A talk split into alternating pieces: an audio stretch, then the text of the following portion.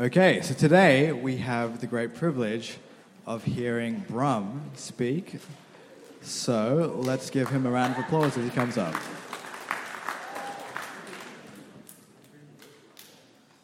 All right, good morning, everybody.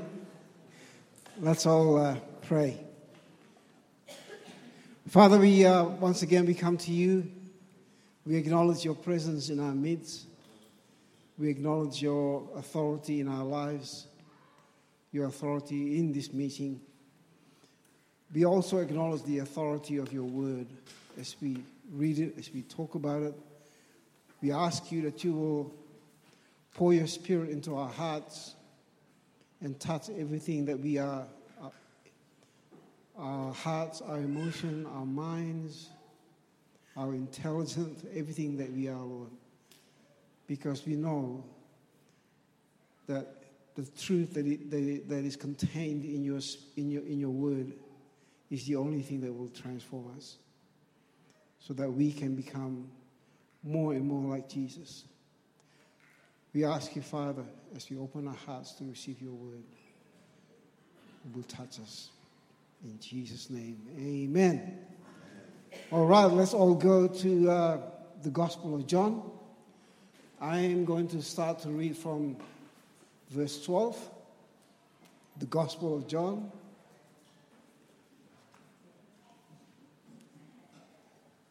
Verse 12. Oh, sorry. okay. You're supposed to be led by the Holy Spirit. okay, John chapter 14. The last two weeks we've been talking on the John chapter 13, now it's the chapter 14, verse 12. Very truly I tell you, whoever believes in me will do the works I have been doing, and they will be will do even greater things than these, because I am going to the Father. And I will do whatever you ask in my name, so that the Father may be glorified in the Son. You may ask me for anything in my name, and I will do it. If you love me, keep my commandments. And I will ask the Father, and he will give you another advocate. You can underline that, that's going to be very important. To help you and be with you forever. You can underline that too, that is very important the Spirit of truth. The world cannot accept him because it neither sees him nor knows him. But you know him, for he lives with you and will be in you. You can underline that, that's important. I will not leave you as orphans, I will come to you.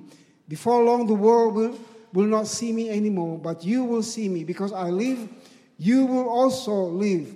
On that day, you will realize that I am in the Father and you are in me, and I am in you.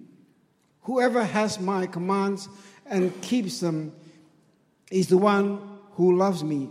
The one who loves me will be loved by my Father. I too will love them and show myself to them. Verse 22 Then Judas, not Iscariot, not Judas Iscariot, said, But Lord, why do you intend to show yourself to us and not to the world? Jesus replied, Anyone who loves me will obey my teaching. My Father will love them and will come to them and make our home with them. Anyone who does not love me will not obey my teaching. These words you hear are not my own, they belong to the Father who sent me. All this I have spoken while still with you, but the advocate, okay, you can underline that, the Holy Spirit whom the Father will send in my name, will teach you all things that will and will remind you of everything I have said to you. Peace I leave with you, my peace I give you. I do not give to you as the world gives. Do not let your heart be troubled, and do not be afraid. You heard me say, I'm going away and I'm coming back. If you love me, you would be glad that I am going to the Father, for the Father is greater than I. I have told you now before it happens, so that when it does happen, you will believe me. I will not say much more to you, For the prince of this world is coming. He has no hold over me. But he comes so that the world may learn that I love the Father and do exactly my Father has commanded me. Come now and let us go. All right, last week, the last two weeks, as I said, we, we've been going through the uh, John chapter 13, two passages of, of chapter 13. And, uh, and what we learned from those two, two, chapter, two passages is that you know, the first passage was the betrayal of uh, the, the, the, uh, the, Jesus washing the feet of, of, of, the disciples. And then the second chapter, Jesus predicting the betrayal and the denial of Jesus. And the, the lessons that we learn is that it is possible in the intimate moment of the presence of God where the Spirit of God so fills the, the atmosphere and in the midst of that, something evil happens in the heart of man. People can get excited. You know, it's amazing how, like I, said last week, we can sing the same song, sing the same, uh, sing, uh, sing the same song, pray the same prayer, read the same Bible, but something is not dealt with in our hearts. And it end, ends up tragically. And the, the, the first passage we, we read that the devil prompted Judas to betray Jesus. And then the second passage, it, the whole thing went to a new level where, where the devil actually entered Judas. The devil had full access of Judas to betray Jesus. And uh, another thing that we, we, we pointed out that just because we are used by God, that is not a measure of our spirituality. Like I said, Judas was used by Jesus. He was one of the 70, you know, 70 people that sent by Jesus where when they came back, they said, Man, Jesus, they got excited because even the demons are subject to us. You know, they, you know, they obeyed us. And Judas was one of them, saw the signs and wonders being used. Not only that, we also learned that Judas was used in, in the high position of being the treasurer of Jesus' ministry. And yet, at the same time, he would help himself to dig into the, the treasury and, and stole the money, some of the money. And here's the question I think it's a good question to ask the Bible says that Jesus knows what's in the heart of man. So the question is why would Jesus assign Judas to be a treasurer knowing that he's got that problem? It's a fair question, isn't it? We can theorize about a lot of things, but I think just reading from, I can only read what the Bible says. It doesn't say about the wise, but I think it's, it's possible that Jesus allow, allows Judas to be in that position with, with the hope that somehow, through Jesus' teaching on the issue of money, maybe Judas will just come to a realization and come face to face with his own problems on that issue. Because Jesus is very clear in teaching about money. For example, he taught about you know, money in Luke uh, 16, verse 9. He, he talks about make friends with money, remember? And know, on the other hand, in, in Matthew chapter 26, verse, verse 24, on the one hand, he said, make friends with money, but don't make it your master. You'll be in real trouble. Because he said you can't serve two masters. You either serve money or serve God. So, yes, be well acquainted with money, but don't make it your boss. Put it that way. Money can be a good friend for you because it will do whatever you, you, you assign it to do. You want to buy shoes, you want to clothes, you just send it. You know, here's the money, you go and buy, buy shoes. He will do anything you, you assign him to do. But he'll be a, a terrible master. Interesting. So let's go back to our passage. And I want, want to read this chapter 14. I think often when we read the Bible, we tend to, because it's chapterized, if, there, if there's such a word, you know, you have chapters and verses. The original scripture had no chapters or verses, all right? So we have to read it like that. The problem with chapters and verses, we tend to read them separately. But I want to invite you now to read in context and read the flow of it. Let's just read the end, the end of John chapter 13 and continue to chapter 14, uh, verse 1, without chapter and verses, as if, you know, it is a, a flow. Okay, chapter 13, verse 38. Let's read it. Then Jesus answered, This is to Peter. Peter said, You know, Jesus, I'm going to follow you. I'm going to lay down my life for you. So Jesus responded in chapter 13, verse 38. He said, Will, you, will you really lay down your life for me? Very truly, I tell you, before the rooster, rooster crows, you will disown me three times. But do not let your heart be troubled. You believe in God, believe also in me. Can you feel the, the, uh, the there? It's like, my, in my father's house, there are many rooms, and Jesus just made this promise futuristically. As I read that, read the, the flow and the feel of, of the flow of the passage, I thought, Jesus just dropped a bombshell to the disciples. They were shocked that one of them is going to betray him. Number one. And number two, he closed the, the whole statement by saying, Okay, Peter, you're going to deny me, you're going to disown me. And I can imagine the disciples, and, and after that, he just said, But don't, don't, don't, don't worry about it. Just you believe in God, believe in me. And give this futuristic sort of promise. I can imagine the disciples totally bewildered by the whole thing. Hang on, Jesus.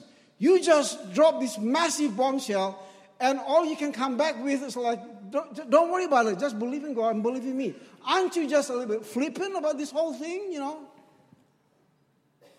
This is massive. We don't know that one of us, we don't even know who it is going to betray you because the, the disciples didn't know until it happened. And then all of a sudden, this Judas that be so, uh, the, the Peter that be so, so look up to, because Peter always the, the outspoken one, always the, the spokesman. And this dude that we look up to, he's gonna disown you, and then all you say is just believe in me and believe in God. Like, I think you're just a bit too flippant about this whole thing. We don't know where we're going. Can you feel that? but they don't realize that that was the key. Believing in Jesus is the key. Why? Because let's follow this theme. He's trying to comfort them. Because you believe in me, I'm going to prepare a place for you.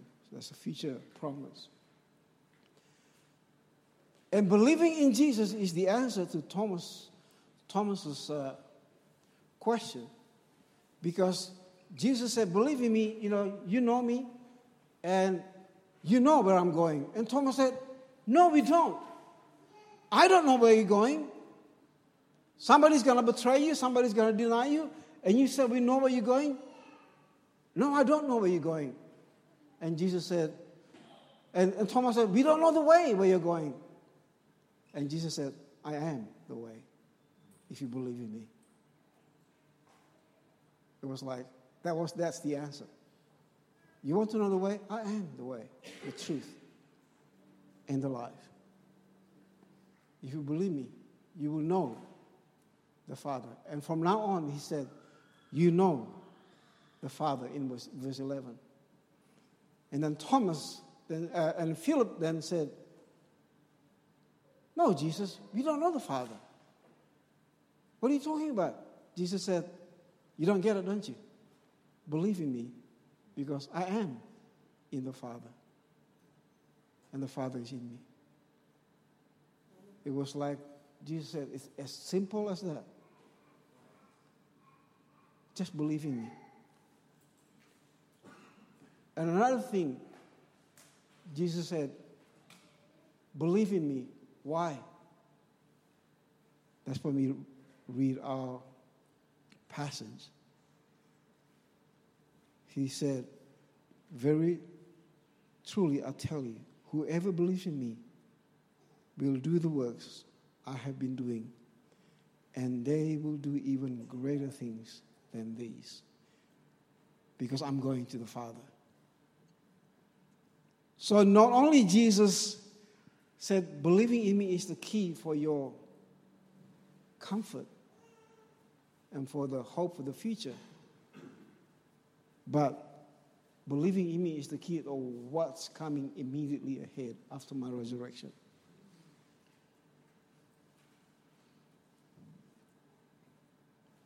Pretty much, Jesus promised them. And this is what Jesus said if you read verse 12 greater things you will do than this. As if he's saying, You think up to now you've seen great signs and wonders that are performed. You ain't seen nothing yet. That's what he said. And the, the reason you ain't seen nothing yet because it's not going to be me doing it, it's going to be you doing it because you believe in me.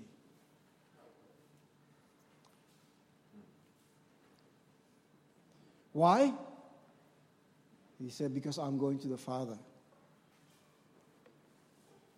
I can imagine the, the disciples probably thought, hang on, we're going to do great things because you're going to the Father. What's that got to do with anything? We'll read further.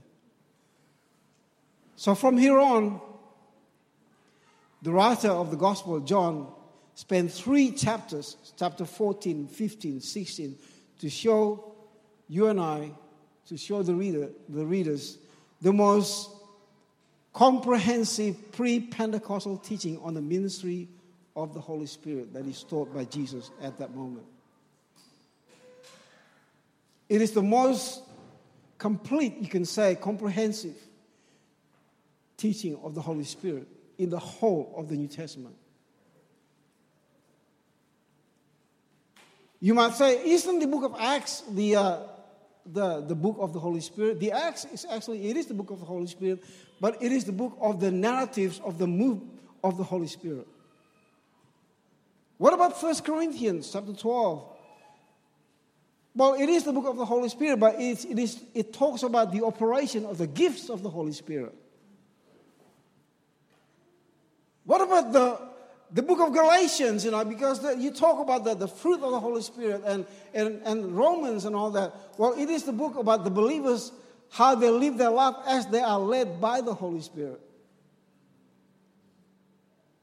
But the Gospel of John is the doctrine of the person of the Holy Spirit, taught by Jesus himself.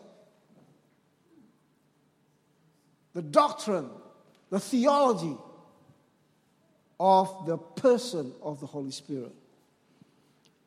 And Jesus begins in verse, 14, uh, verse 16 I will ask the Father, and he will give you another advocate to help you and be with you forever.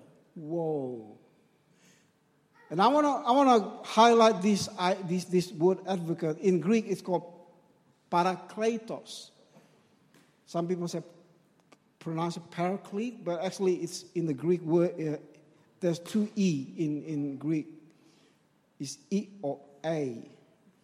This is parakletos. It means advocate, helper, comforter, teacher, guide, or counselor. And it is found four times in the, in, in the Gospel of John. And you can write this down if you're, if you're a keen Bible, Bible student chapter 14, verse 16 and 26. Chapter 15, verse 26. I'll do it again. Chapter 14, verse 16 and 26. And chapter 15, verse 26. And chapter 16, verse 7. This word is used. And once in the first epistle of John, which is 1 John chapter 2, verse 1. However, in the, in the, in the first epistle of John, Parakletos refers to Jesus himself as our advocate. So, my conclusion is this the way John, uses Holy Spirit here, but what he's saying is Jesus is, uh, the Holy Spirit is like Jesus with the disciple was, is Jesus with us now through the Holy Spirit. He, he is the compatible, the, the equal replacement of Jesus. No other book use this word except for this, this passage, and the Gospel of John. Only John uses this word. And his function, including comforting the disciples after the, uh, Jesus' departure, the verses we just read. I will ask the Father, and he will give you a comforter. It's interesting because, because of the, the, uh, the meaning of this thing advocate, helper, comforter, teacher, guide, and counselor.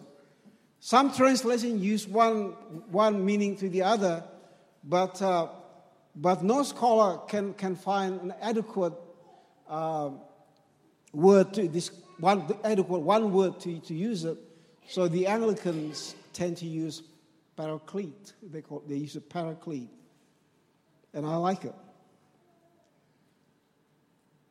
So the promise of Jesus, this is a comfort for, for the disciples because he will be with you forever. You, you're not gonna, and Jesus says, I'm not gonna leave you alone. You're not gonna be an orphan here. He He's going to be with you forever.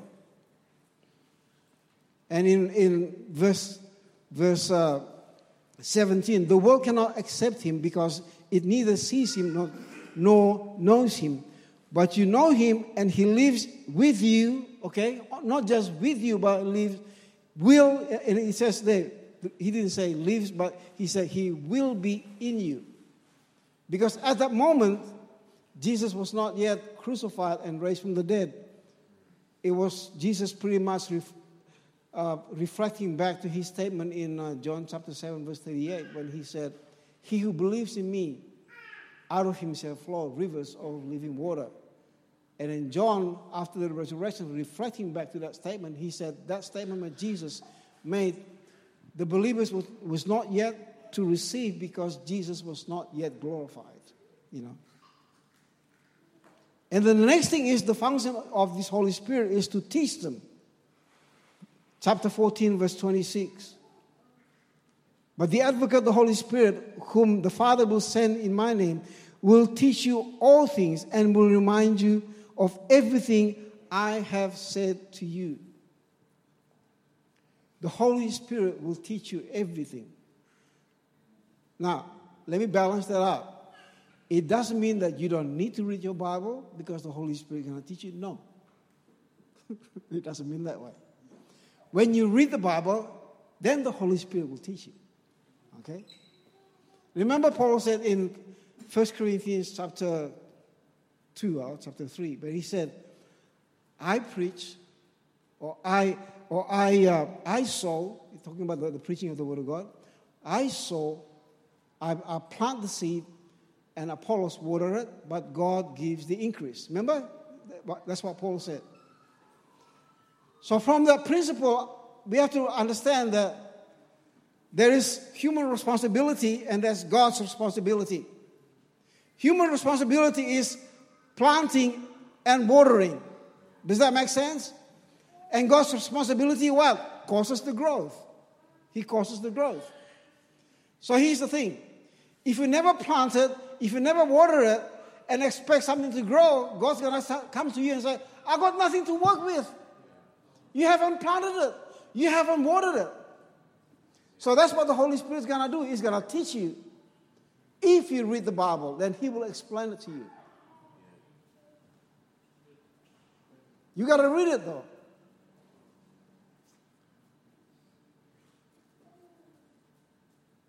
Now, I want to give the balance here.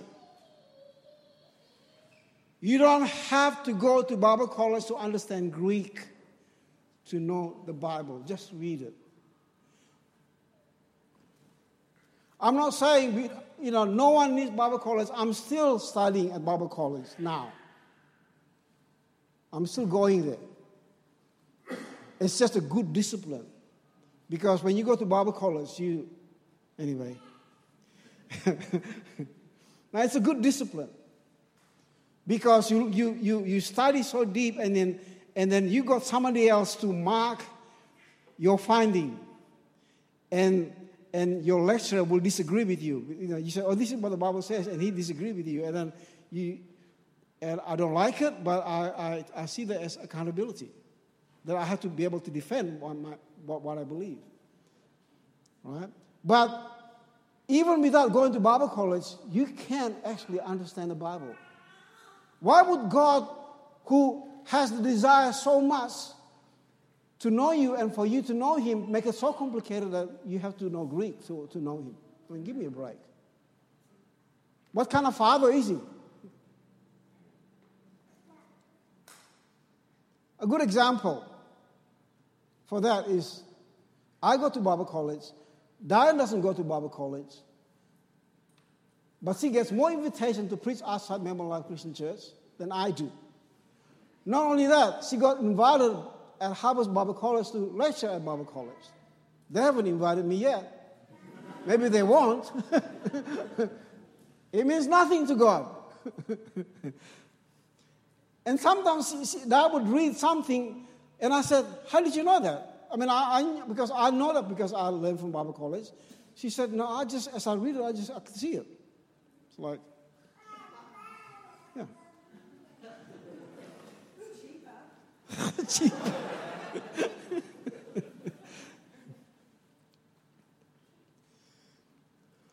and then in verse 26, when the advocate comes, whom I will send to you, to you from the Father, the Spirit of truth,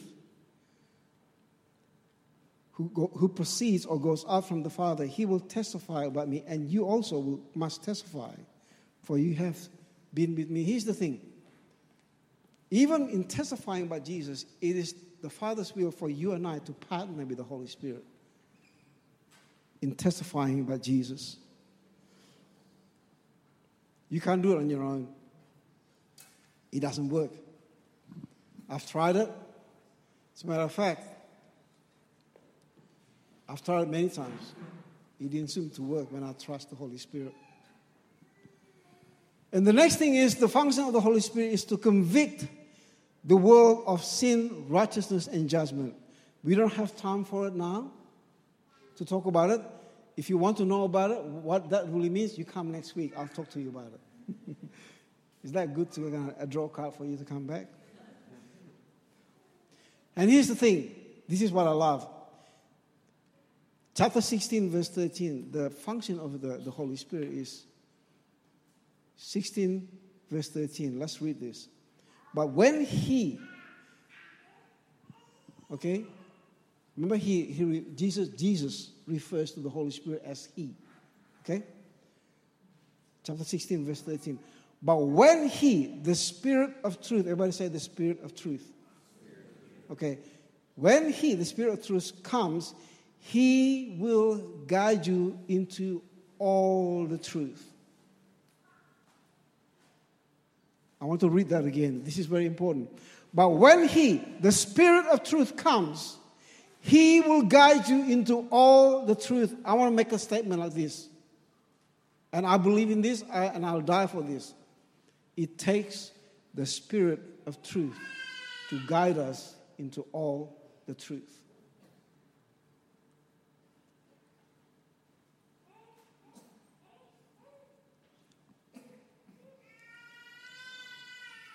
Because when you talk to people from a different belief system, doesn't matter what it is. If all it is, if the gospel, believing in Jesus, all I do is just take you into believing, eh, talk you into believing it, believing in Jesus without the power of the Holy Spirit. Somebody else can come with a better brain, will talk you out of it. I need the power of the Holy Spirit to do something in your heart, to reveal Jesus. I can't do it with my own strength. It's, it's beyond, we're going we're gonna talk about this more. It's beyond intellectual conversation. There's when somebody believes in Jesus, there's a spiritual transaction. Without that, just because somebody talked them into it, somebody else is going to come and talk them out of it. It doesn't work like that. It takes the Spirit of truth to lead us into all truth. And then, chapter 16, verse 13, the second part of that, he will tell us what's, what is to come. In other words, he will give you the prophetic anointing, either to prophesy or even to see what's, what's to come. That's why I think, you know, you know, as, as a Pentecostal church, we teach people how to prophesy. Well, that is the function of the Holy Spirit. And if you, you know, we, we teach you thoroughly how to actually do it responsibly, how to hear the voice of God. If you want to know more, go to DMS. Because God will teach you thoroughly. And it says, chapter 16, verse 14, his function is to glorify Jesus. This is powerful. The Holy Spirit's agenda, probably the top agenda, is to glorify Jesus. What does that really mean to you and I? If I want to live a life that is glorifying God, I've got to rely on the Holy Spirit. I can't do it by my own because I'm just mortal. You know, like I've got so many issues. if my life is going to be the life that is glor- Jesus glorifying.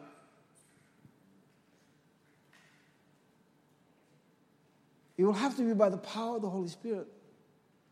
Can't be less than that. It can't be just my biblical knowledge and all those things. I remember, I remember Diana, we were talking to this lady through whom we, we came to know Jesus. We, we got saved through her. She's this skinny lady, like really. Living, she, she, she, she lived in, in this village, and we would come to her in the small house, just listen to every word like that, that came out of her mouth. And you know what she said? Bram, she said, when I go to, because she lived in, in a Muslim village, and she prayed for people, people got healed, people, like, you know, and so she said, Bram, when I come to a Muslim house, I don't carry my Bible. I got my Bible in my heart because the, the moment I carry my Bible, they said, You got a book? I got a book too. She said, I bring the person Jesus. I, I bring the embodiment of the truth, which is Jesus Himself. Because the minute I bring my Bible, it's like this like, whoa, I bring Jesus with me in inside of me and I meet their needs. And she was asked, she was asked by, by the Department of Religion, because she converted so many Muslims. At some, at some point, the whole village got converted and got baptized. So they, they asked, asked her, why, why do you do this? She said, I cannot convert a single hair to believe in Jesus, pretty much. A single piece of hair to, to believe in Jesus. Nobody can. It is the work of the Holy Spirit. I just help them. Only the Holy Spirit can do it.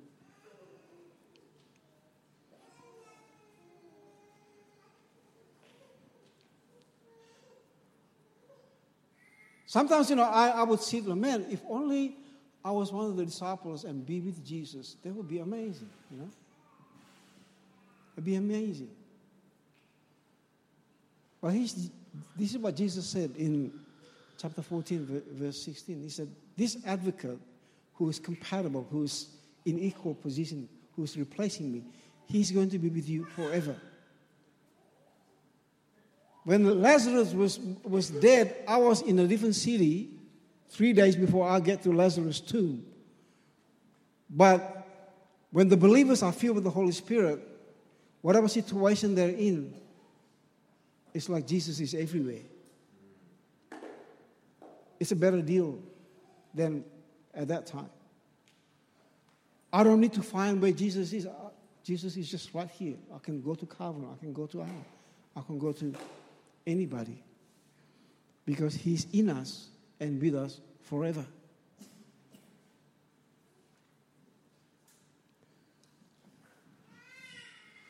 This is how Paul puts it. I love, I love this, this scripture.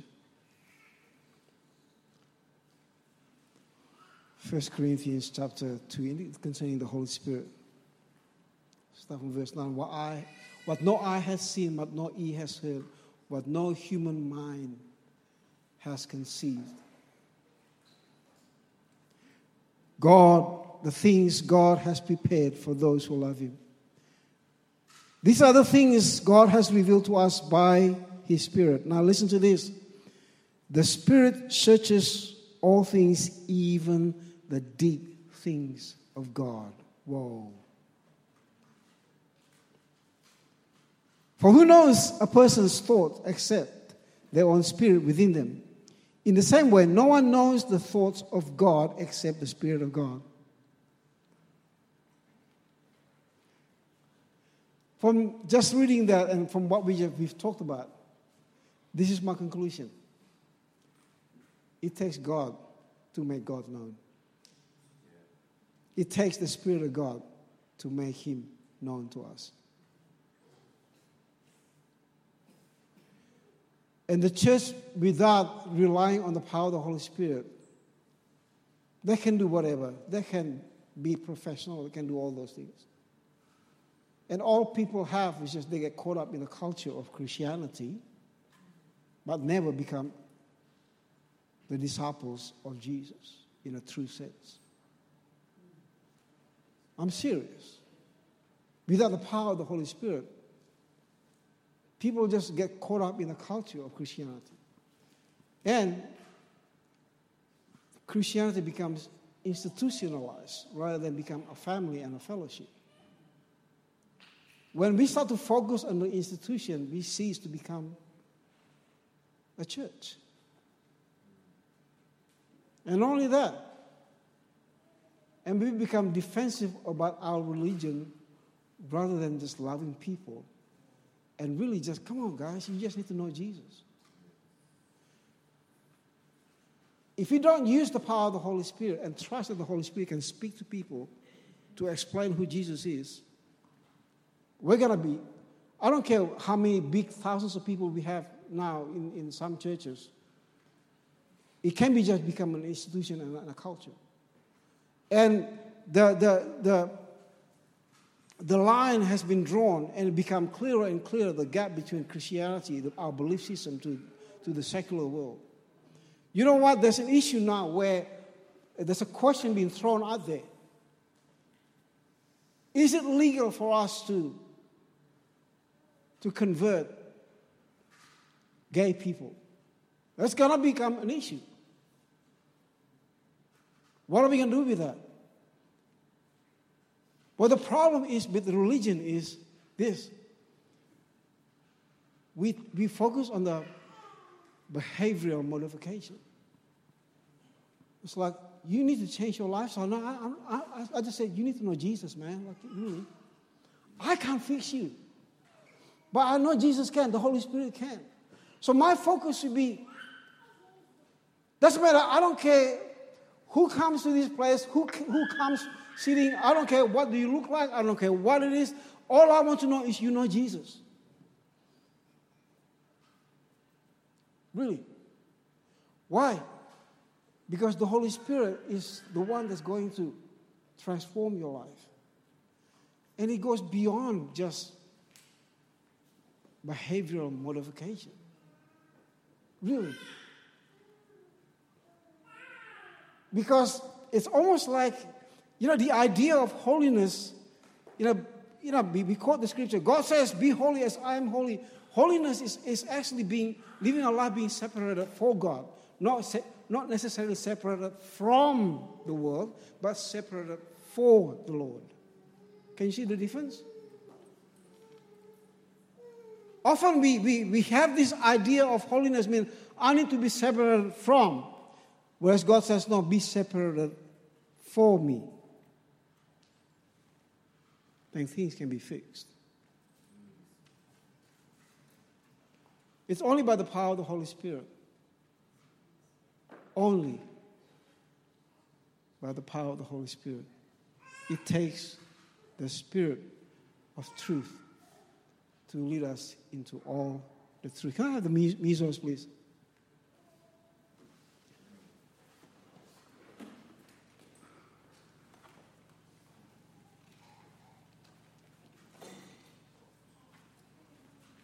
Let's all stand up. Here's the thing we talk about the power of the Holy Spirit. From the passage that we just read, what did Jesus say? If you believe in me, I will ask the Father. So sometimes we have to be careful also that because we, yes, we are Pentecostal, I, I celebrate my Pentecostalism, but we have to be careful in our language that we focus so much on the Holy Spirit. No, no, no. First, first things first. Point them to Jesus, and then Jesus will ask the Father, and the Father will give them the Holy Spirit. Can you see that? In, that's what it says in the passage. If you believe in me, then I'll ask the Father, and then He will give the Holy Spirit. So often we say, we, we pray, you know, you need to receive the Holy Spirit. You need to, no, no, no. We need to first, do you believe in Jesus? because He is the baptizer of the Holy Spirit. Can we sing that song? Holy. Oh, no, I'm, I'm singing the wrong key, but hey. Spirit, fall in this. Yeah, there, there you go.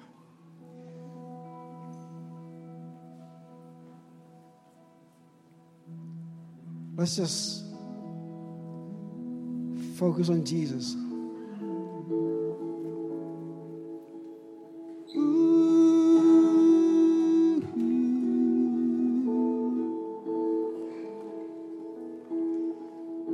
Jesus. Yes, Lord. Let's just focus on Jesus and worship Him.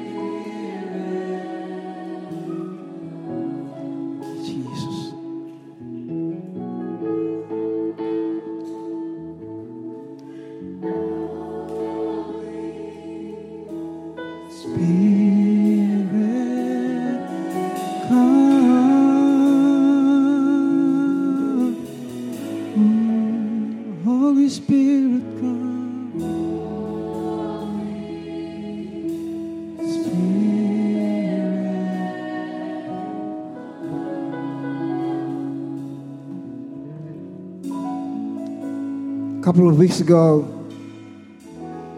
there's somebody here sitting. You know, I'm, I'm not the kind of like, not an evangelist where I can preach and thousands of people get saved, but I was just talking about Jesus and the Holy Spirit. As I was preaching, there's a guy here um, from a Muslim faith. He said, and after the service, we started talking. And he said, he said to me, When you pray, I feel the peace. There's a certain peace in my heart. Isn't that interesting? I wasn't preaching evangelistically, I was just talking about Jesus. Just about Jesus. And then he said, When you prayed, I felt the peace in my heart. And I just, simply said to him, You know what? What you're feeling is the Holy Spirit working in your heart. That's all I said. And we talk about other things, but you know, I said to him, The Holy Spirit is working in your heart. It's the peace of God. And he said, I still feel that peace. I said, Do you want to receive Jesus? It really is that simple. Do you want to receive Jesus in your heart? And he said, Yes. And I had the privilege. We were having a cup of coffee there. I had the privilege of leading him in a prayer of salvation. As I prayed, he started. He cried. He received Jesus. We gotta trust the Holy Spirit. Like I said, I wasn't preaching evangelistically, you know, you gotta save, you know. No, no, none of that. Just talking about Jesus, how good Jesus washing the feet of the disciples. He said, when you prayed, I felt something. I don't know about you. Now, I don't know everybody here. If there's anybody here, I don't want to take any chance. Just in case you don't know Jesus, you want to give your heart to Jesus. You feel the there's a tug of the Holy Spirit in your, in, in your heart, inside of you. Just raise your hand, I'll pray for you. Anybody?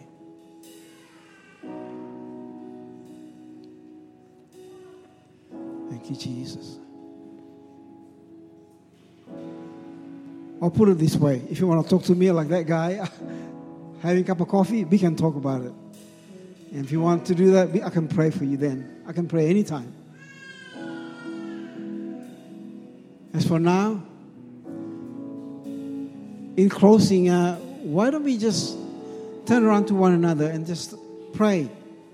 Just pray for one another and say, Holy Spirit, touch this person. We believe in Jesus. Just, just in a group of two or three, not, not too big, just stop. Pray, pray a blessing for each other, for one another. Let's just do that. And we close, the meeting is closed in that way. And we still maintain the attitude of worship, the atmosphere of worship. Let's just, just bless one another.